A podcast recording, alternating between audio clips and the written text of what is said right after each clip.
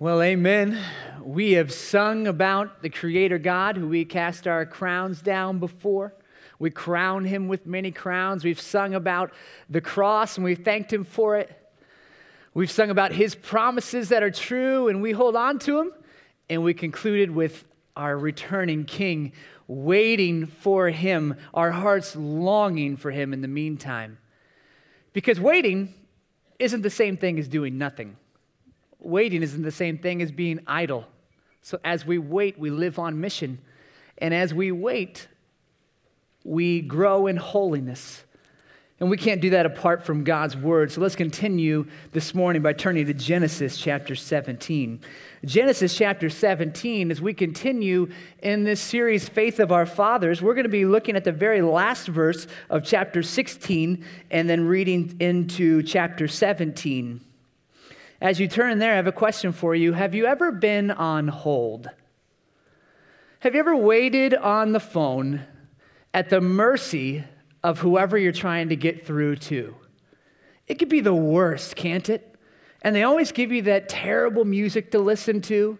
And even if a song does come on that you enjoy, then the operator comes on and tells you your wait time and ruins it.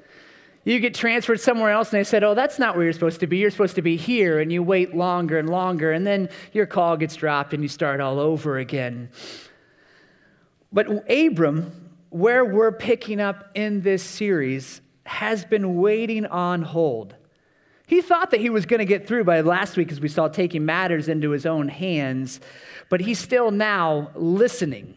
He's been listening to Kenny G for a very long time on hold, and he's wondering if God is ever going to come through and answer him. Genesis chapter 16 and verse 16 and following. Abram was 86 years old when Hagar bore Ishmael to Abram. When Abram was 99 years old, the Lord appeared to Abram and said to him, I am God Almighty. Walk before me, be blameless, that I may make my covenant between me and you and may multiply you greatly. Then Abram fell on his face and said to him, Behold, my covenant is with you. You shall be the father of a multitude of nations. No longer shall your name be called Abram, but your name shall be called Abraham. For I have made you the father of the multitude of nations. I will make you exceedingly fruitful, and I will make you into nations, and kings shall come from you, and I will establish my covenant between me and you and your offspring after you and throughout the generations for an everlasting covenant. To God be to you, to your offspring after you, and I will give you and to your offspring after you the land of your sojournings all the land of Canaan for an everlasting possession, and I will be their God. This is the word of the Lord. Let's thank Him for it this morning. Oh, our God, we are so grateful for your word. We are thankful for it. We ask your blessing on it this morning. Without your Holy Spirit, I'm just a man talking up here, so I pray that your Holy Spirit would guide us into all truth. Take your truth and plant it deeply into our hearts, and may He show us beautiful things in your law this morning. And may we be changed. May we be saved. And may we be more like Jesus as a result. And we ask all these things in His name. Amen. Chapter 6 ends with the fruit of taking matters into their own hands with the birth of Ishmael. We're told that Abram at this point is 86 years old. Last week, we saw that he had been waiting, along with his wife Sarai, for the promise of a son for 10 long years. And at this point, they thought they had had it, but they'll soon find out they were wrong. And as chapter 17 opens, it tells us that Abram is now 99 years old. He's been waiting for 24 years to see this promise fulfilled. And there actually is no record between chapters 16 and 17, those 13 long years that God ever shows up and speaks to Abram and Sarai during that time. So, as far as we know, this could be 13 years of not hearing from God at all, 13 years of waiting on hold. Many of you are here this morning and you're waiting on hold. As we talked about waiting last week, several of you came up and talked to me about how God has you in a waiting period.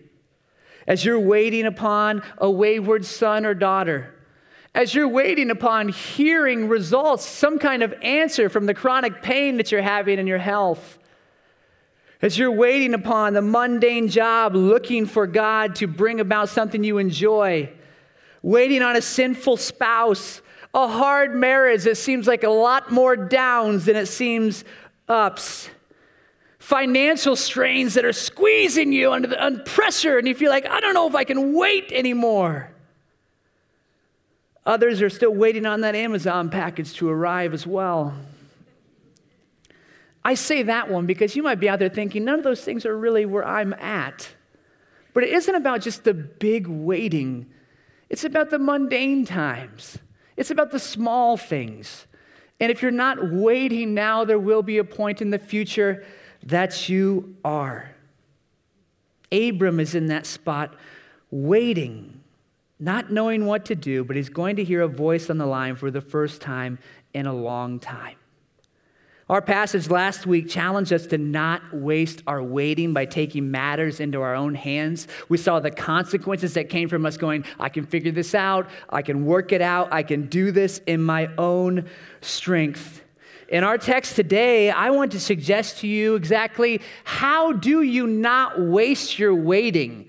How do you grow in the midst of the waiting? Or better yet, how does God desire to grow you in your waiting? And first of all, God is growing or desires to grow you to give you a bigger picture of Himself.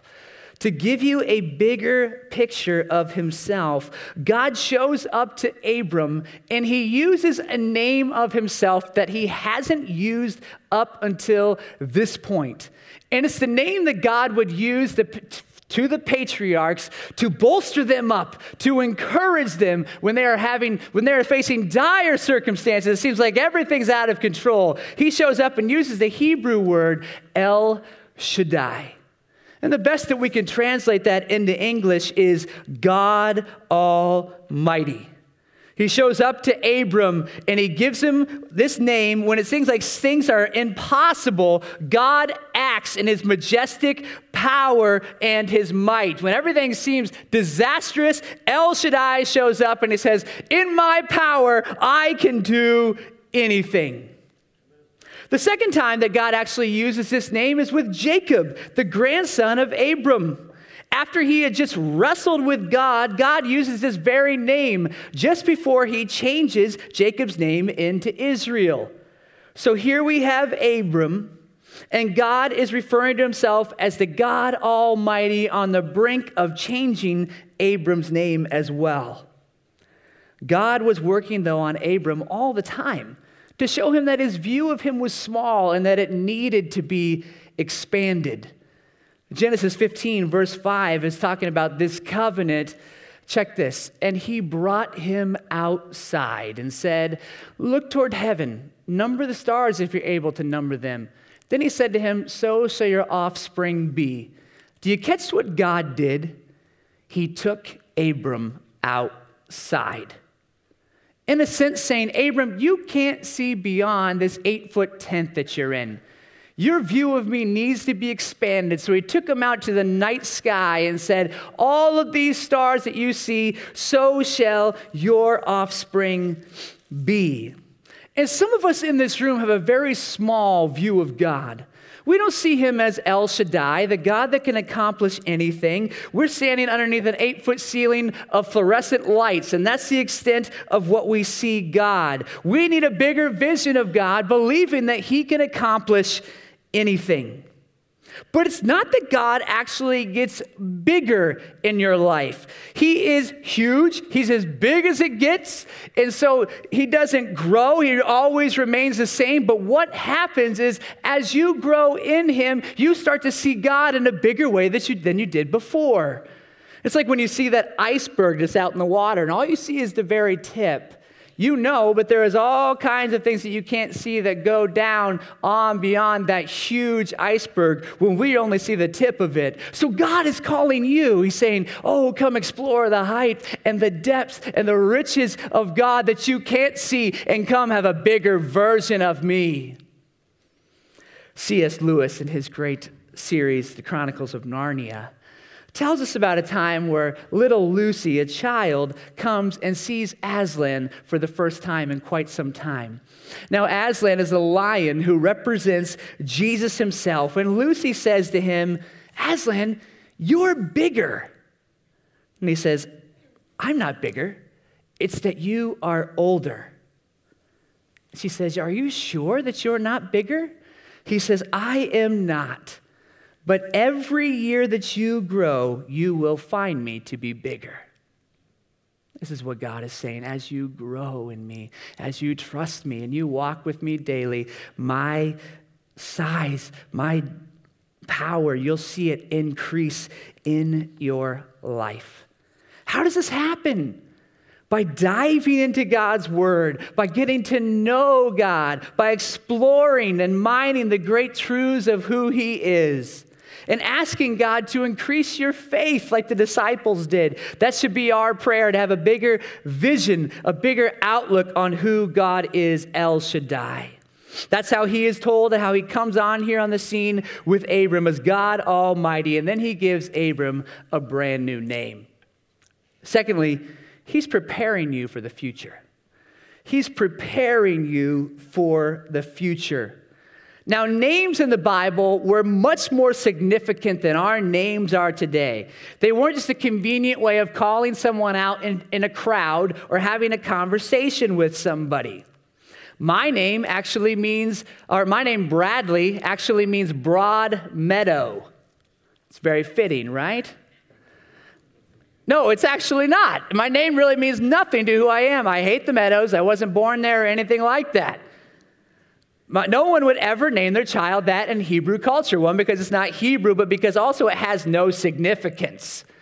What Hughes tells us is the Bible, someone was bound up in their name. It was the very essence of their being, intertwined with their personality, the events of their birth, and their character.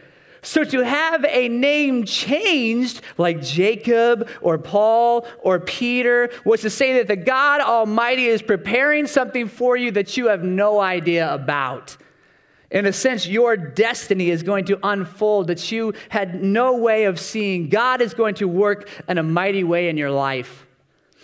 So God now changes his name from Abram to Abraham. And now we're at the point in this series where we can stop fumbling over should I say Abram or Abraham? And we're going to refer to him now as Abraham to the best of my ability. But Abram means exalted father. Abraham means father of multitudes that God was going to greatly increase him and he would be the father of many people groups. Now, can you imagine when Abraham wakes up the next morning and they say, Good morning, Abraham? What that would have done in his spirit? I mean, he had to have laughed a little bit when they're saying, Good morning, father of multitudes. It's like, I have one son. But man, can you imagine too, every time he heard his name, how his spirit must have soared as he thought and dwelt upon the promises of God and what God is going to bring about. Sarai would also have her name changed. Her name would go from Sarai, which means princess, to Sarah, which means princess but it was an updated version of her name to remind her who she was, that she would have a king and she would bear a son, and this long awaited princess would have kings born from her line. What is God preparing you for? What is God preparing you for? Do you see your waiting and your trials as a way for God to prepare you?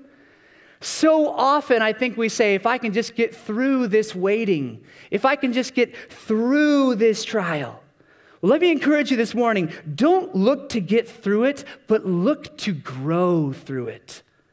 God has brought this into your life, this waiting, for a specific reason.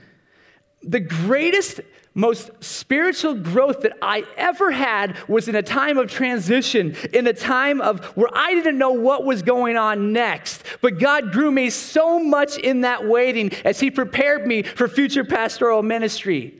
Will it be that God is preparing you to take your story and share it with someone else that's going through the exact same thing? Will it be that you decide to develop godly habits in your life that don't currently exist? You take advantage of this time rather than just trying to get through it.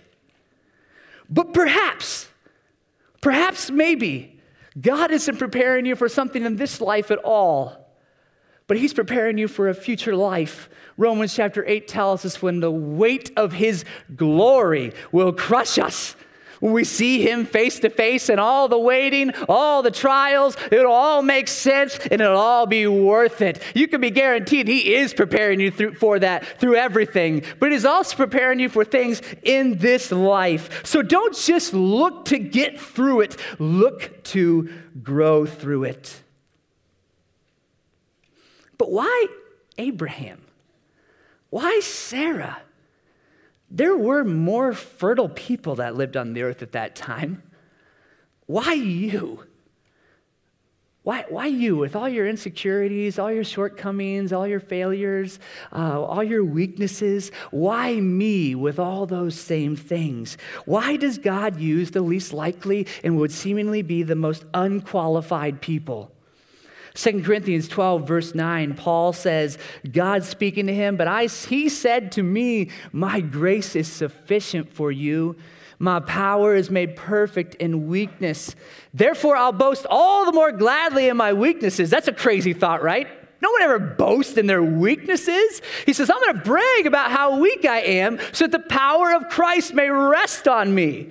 That's why he uses unqualified people so that people look at your life and go, There's no way they could ever accomplish that in their own strength. God must have done something. Listen, your greatest inefficiency could be God's greatest opportunity to use you. Think about that. The one thing that you can't stand about yourself, the thing that you wish could just change and you could get rid of, God is saying, Oh, no, no, no, no, no. I put that there so that my power will be on display in your life, and I'm going to use what you never thought in a great and mighty way. But what else is God doing in your waiting? Look at verse 9. And God said to Abraham, As for you, you shall keep my covenant and your offspring after you throughout their generations. This is my covenant which you shall keep between me and you and your offspring after. Every male among you shall be circumcised. You shall be circumcised in the flesh of your foreskin, and it shall be a sign of the covenant between me and you.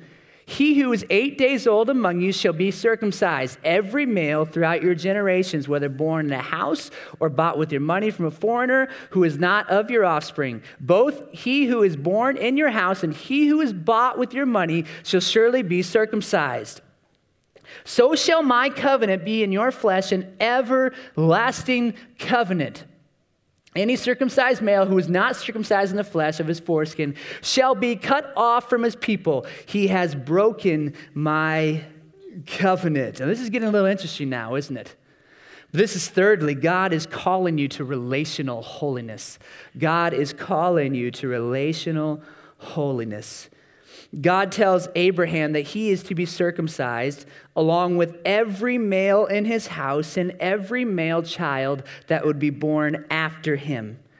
And in verse 11, he tells us this was a sign of the covenant or the promise that God gave to him. God says, I'm committed to you. You are in a relationship with me, and this will be a sign to you that you are my chosen people. Now, covenants often had signs that followed with them. The Noahic covenant came with a rainbow, right? The Baptism is a sign of the new covenant, which comes along with baptism, right?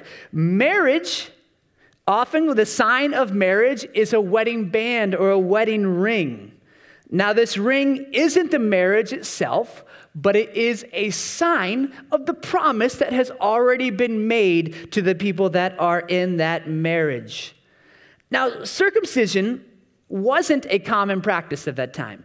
There weren't a lot of people that were practicing it. There were some, the Egyptians, especially the Egyptian priest, would be circumcised. But now this circumcision would have a whole new meaning for Abraham and his covenant people. Just as the rainbow existed before the flood and the cross existed before Jesus, those symbols now took on a powerful meaning that they didn't take on before. And this would be a unique people group that every male would all be circumcised. And this was a reminder that Abraham, that God had made the promises to him. They were a set apart nation. So circumcision was an outward sign of an inward reality. Set apart, that's essentially what holiness means. It means that God had always had a plan for his people to live among people that were not his people, but live differently with them. Often we say things like living in the world, but not of it. God's desire has always been to have a people that lived among the world, but were different and set apart from the world. Peter Gentry in his commentary tells us that the land that the land of Canaan that Abram uh, would inherit was a small piece of land, 30 miles wide and 100 miles long. Egypt to the east, the superpower of Egypt, and Assyria to the west. But due to the desert that surrounded both of those, they would have to travel through the nation of Israel if they wanted to get to Egypt or Assyria. And so, as they did, they were to travel through and see this peculiar people, these people that were set apart to God that worshiped only one God and related to Him differently than anyone else and related to each other in a very different way. And this is how the church is to be in the world, not of the world, relating to God, relating to each other differently, and being set apart from the world by living differently. But the problem was, over time, many people started to see the sign of circumcision as salvation itself. Just as many would say the sign of the new covenant is baptism, would say that the actual baptism is what saves you, but it doesn't say that's merely the sign of salvation. It became to the Jewish nation all about outward conformity. It didn't really matter what their heart condition was like as long as on the outside they looked okay. They thought that the sign was all about the salvation. It'd be kind of like taking a family trip to all the known national landmarks in the United States that are beautiful and only looking at the signs. So you go to Niagara, right? And uh, you, see, you come up and you see this beautiful sign. You're like, wow, that is so majestic. And then you hear people say, you like this side, you should go over to Canada and look at their sign. It's just, it's more beautiful. And you get over there like, wow, this is amazing. And you hop in the car and you drive down to Disney World and you're like, meh, I was expecting a little more from Disney. You know, with all their creativity, their sign just really isn't as great as I thought it would be. But kids, we're going to make the best of it. And then you get in the car and you drive to Grand Canyon. And grandma and grandpa and mom and dad are living there in their, their winter homes, and you all go see it together and you just see that beautiful sign of the Grand Canyon, and mom is crying, she's in tears, and it's just beautiful and majestic, but you never see the Grand Canyon, just the sign. This is what he's saying. He's saying you're putting all the emphasis on the outward sign and missing what the sign represents.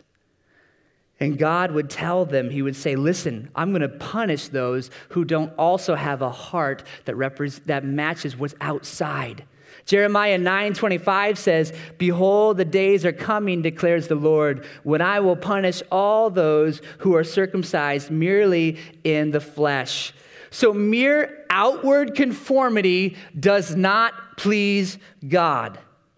Mere outward conformity does not please God. It doesn't matter if the condition of your heart is far from Him. Outward conformity will not save you, and it will give you a false sense of holiness. I mean, you look at it and go, Look at me.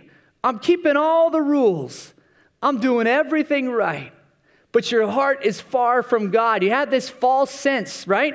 And usually the things that you're doing right are things that aren't even found in Scripture and they're easy for you. And you look at it and go, oh man, look at me. Look how, how godly I am. Or you sit here right now in this room and you think, I'm at church. Come on, look at me. I'm at church. Everything on the outside is looking good, but your heart is full of sin and it's wicked.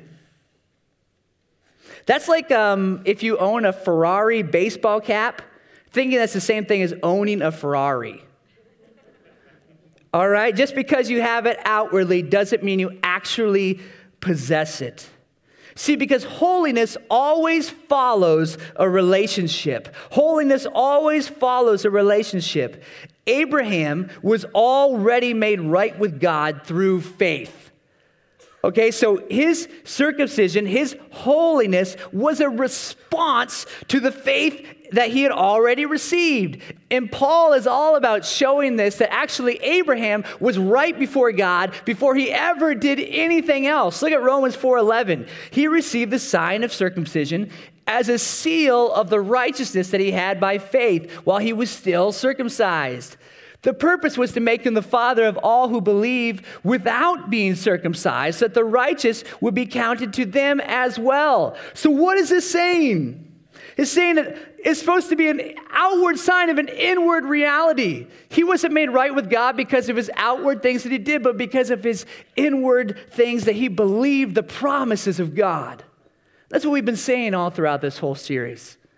It's that we don't come to salvation in Christ through making promises to God, but we come to salvation through believing the promises that God has made to us.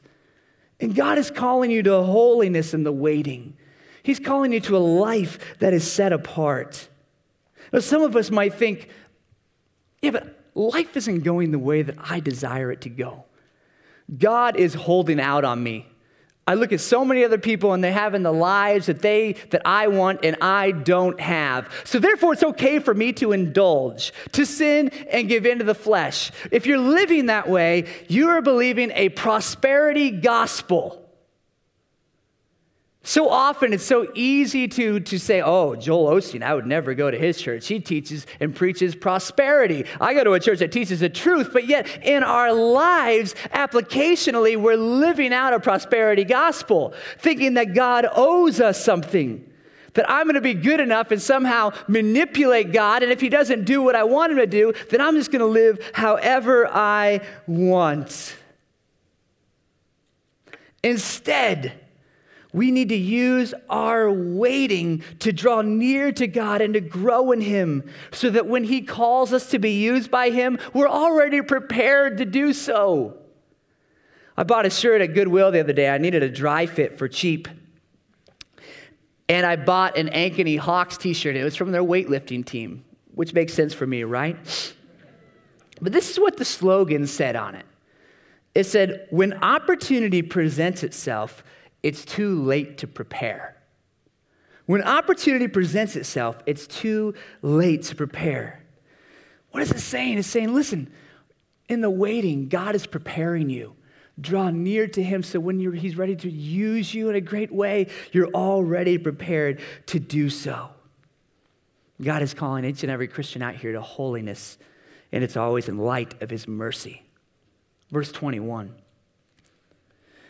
But I will establish my covenant with Isaac, whom Sarah shall bear to you at this time next year. So here, Abram, Abraham is given a timeline. When he had finished talking with him, God went up from Abraham.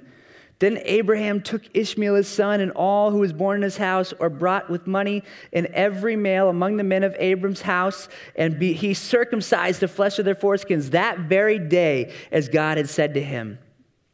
Abraham was 99 years old when he was circumcised in the flesh of his foreskin.